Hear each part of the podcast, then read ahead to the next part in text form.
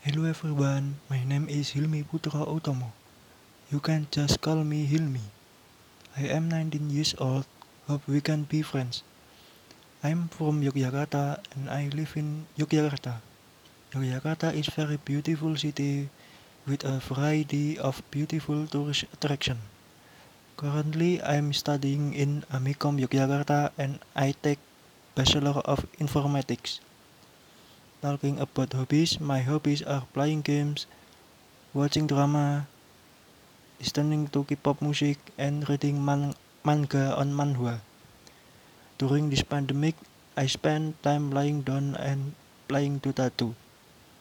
Hopefully, this pandemic ends soon. Lovely things I don't have.